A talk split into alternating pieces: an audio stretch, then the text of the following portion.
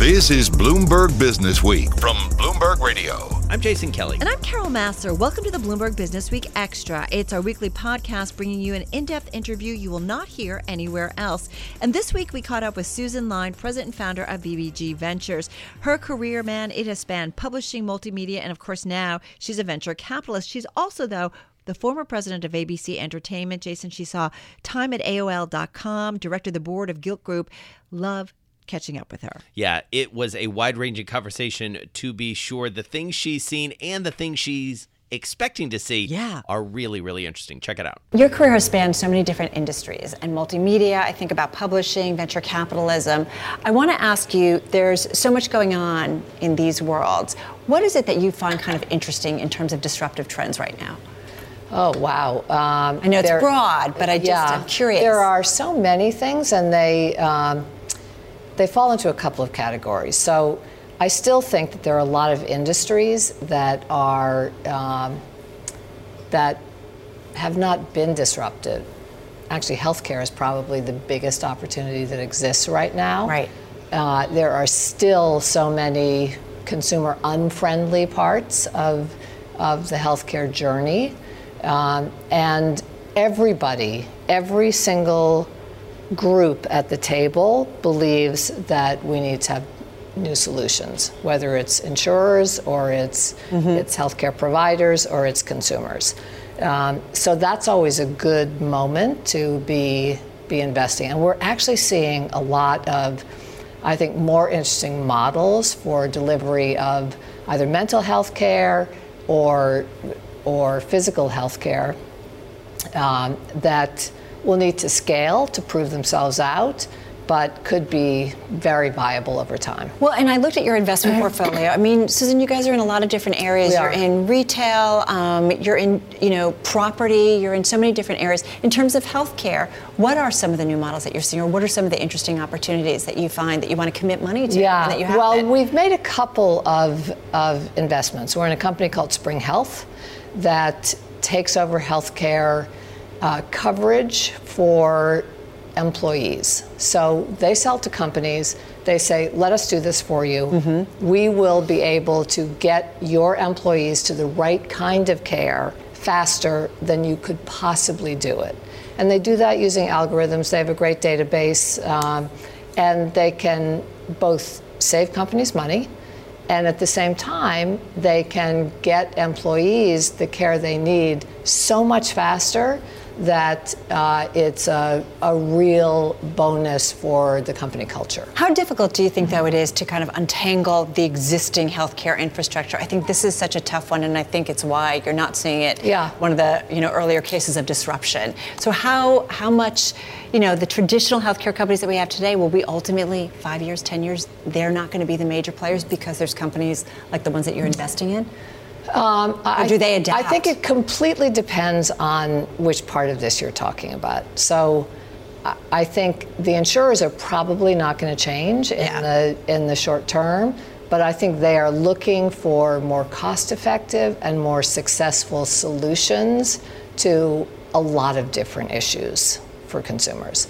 Um, so they're actually aligned with with all of us. Right. If you can find the right uh, product for them. If you can find something that you can show them, you're spending X now, we can do this for Y, and you're going to save money. So uh, I think there are there are definitely alliances to be made. Um, it, yeah. One of the biggest issues has been how slow it is to get change at um, at large healthcare institutions whether they're hospitals or yeah. they're. Um, but there are far fewer providers, and so, and by that I mean insurance providers, uh, that it's probably easier if you can find an alliance with them. Now, there are also a lot of companies that are starting clinics and new models for delivery of either women's health care right. or um, or prenatal and postpartum care. They're taking some piece of this and they're saying we can do this 100% better. Um, and so I, I think it'll take time for those to scale up, but as startups, a lot of them are doing very well. Right, and when it starts to show um, an impact on bottom lines or something, it's very Yeah. easy for them to ramp up. I have to ask you about the media world because I feel like there's so much going on. You were the former president of ABC Entertainment. Streaming wars 2020. Yeah. We're already laying it out in Business Week magazine. This is going to be one of the big themes Yep. to watch. Um, who, who will you be watching? There's Disney Plus, there's Apple Yeah. Plus, Comcast's got Peacock, HBO's got a new entry. Yeah. Who do you think is interesting? Well, I think Disney's really interesting. Now, I'm I'm probably biased because I worked at the bit. company for a decade. Maybe. um, but I do think they have unique assets, and that's one of the things Iger has done that I think has been incredibly smart. Um, if you look at the movie business that Disney has, because of the companies they've acquired, because of Pixar, because of Marvel, um, because of the Star Wars franchise, uh, they have you know, I'm going to say more than half of the uh, billion dollar films that have come out in the last five years. Right. Um, And with big now- audiences who want to see it exactly, again and again, perhaps. Exactly. Um, and who who know the franchise, right? So Right. so they don't have to hear a long description of it before they know, hey, I want to I want to watch this. Um, and now with Fox, Mm-hmm. they have an even bigger library. So I, I think they're going to be hard to beat among the new entrants. Right. And they're Um, coming out pretty inexpensively. I think it's like are. six ninety nine, so it's easy Yeah. to kind of tack that on. Absolutely. Um, is cable dead or getting slowly towards that? I mean, there's still like eighty Yeah, million U.S. cable subscribers, but what what happens? Uh, You know, I think it's going to take time, but I look at my children. Yeah. And they are not cable customers. Yeah. So uh, this is largely a generational shift. Uh, I think that uh, that people who have kind of grown up with digital assets and who understand how to use Apple TV and how to use Roku and can put together their own you know, what would have been a cable assortment. Right. Right?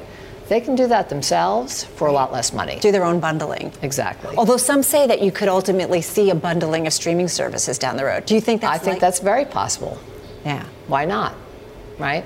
So, what about building a brand in this environment? You did it with Lifetime, and you did it so well. It was a very clear message, ramped up, was is so successful. Yeah. Can we do that again today? Building a I- brand like that? Uh, on television?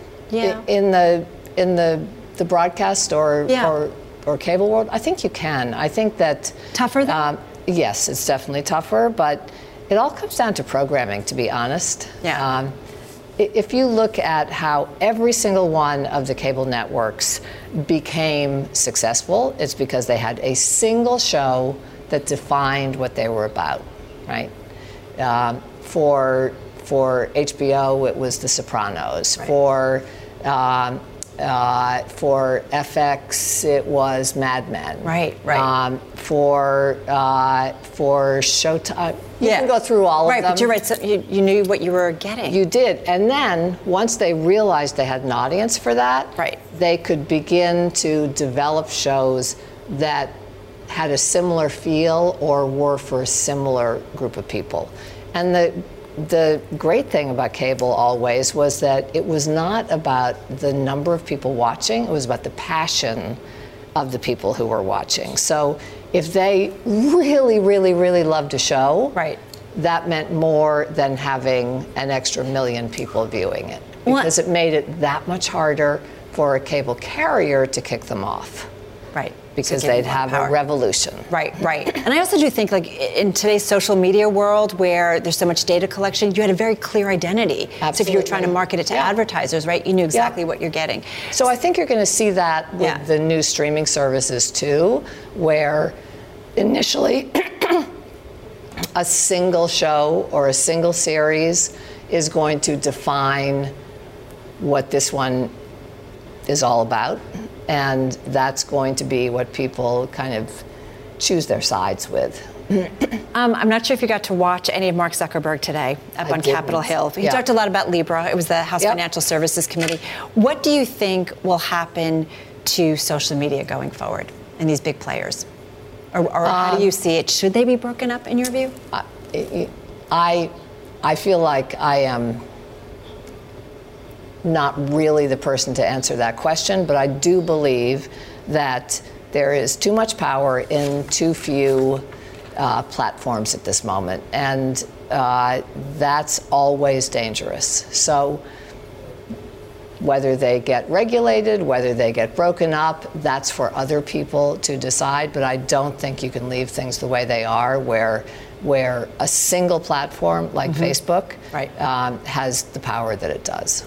BBG Ventures, um, are you finding all the opportunities you want? I mean, we talk about, we talked before we got started that there's yep. so much capital out there, whether it's private equity, family yep. wealth offices, venture capital. Are you finding enough opportunities? Because I feel like there's a lot of oh money chasing gosh. the same thing. There, we absolutely are. Okay. We've seen 5,000 companies with a female founder since we launched BBG Ventures five years and ago. And this is what you do. The, if you're making an investment, there has to be at least one female founder. That's exactly Love right. That. Yeah.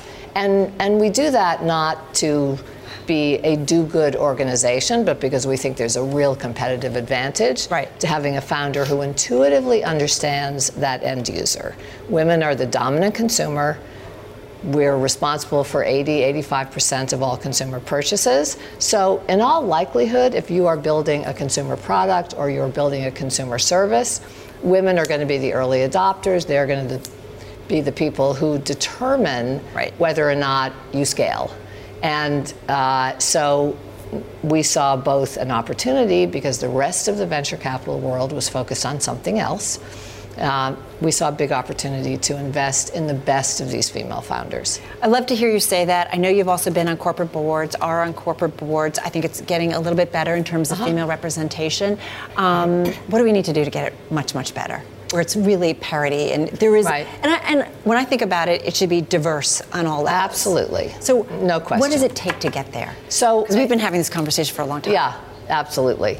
In in my world now, the venture capital world, I think that it takes probably five to ten female-founded companies going public, um, and maybe five to ten exiting as unicorns. Right. For there to be a major shift we're already seeing a number of storied old um, boys club VCs bring on their first female partner, and it's all because of FOMO, right? It's because they fear they're going to miss the next wave of big successful companies. Um, so you have to have somebody on your team, right. on your uh, your investing team, um, who who has those networks, who knows those women, and who can make sure that your firm gets a chance to at least compete to invest. That's what's going to change it. One last question. In terms of investing, you make investments, and I'm curious is the end game still taking companies public? Because we've seen yeah. what, it, what, an interesting year with WeWork Absolutely. and disappointments over yeah. IPOs. What is the ultimate end game, or does that not have to be it anymore? Will it not be that so anymore? I think that. Um, more companies end up getting sold than go public. Okay. And that's always been the case. Um, I do think there are a, a number of female founded companies out there that will go public during the next, let's call it two years, three years, um, that are, are on that trajectory, that are preparing themselves for it, and that are trying not to make the same mistakes. So the real issue for the companies that have gone public and have either failed mm-hmm. or, or not uh, made it there. Yes, exactly. Yeah. Um, is that they were focused on, on growth over everything else. And they went public still losing billions of dollars, in some cases, billions of dollars a quarter. Right. And the public markets just said, we don't like this. So there, there was clearly a big disconnect between what the private markets value right now mm-hmm. and what public markets are looking for. Um, I think the, the female founders I've seen out there, um, they're watching this very closely. And so are every VC. I bet. Um, uh, and I do think that there are lessons that have been learned that uh, you have to take seriously more than just, you know, X percent year over year growth. Uh, you really have to be able to show that there's a business model here Right. that can be successful, even if you're not profitable right now, that there's a path to profitability that is very, very clear. which I feel like is, you know, MBA 101. Obvious. um, Susan Lyne, thank you so much. Yeah, it was Really fun. it. And you've been listening to Bloomberg Business Week Extra. Be sure to tune into Bloomberg Business Week live Monday through Friday at 2 p.m. Wall Street time on Bloomberg Radio. I'm Carol Massar. And I'm Jason Kelly. Thanks for listening. This is Bloomberg.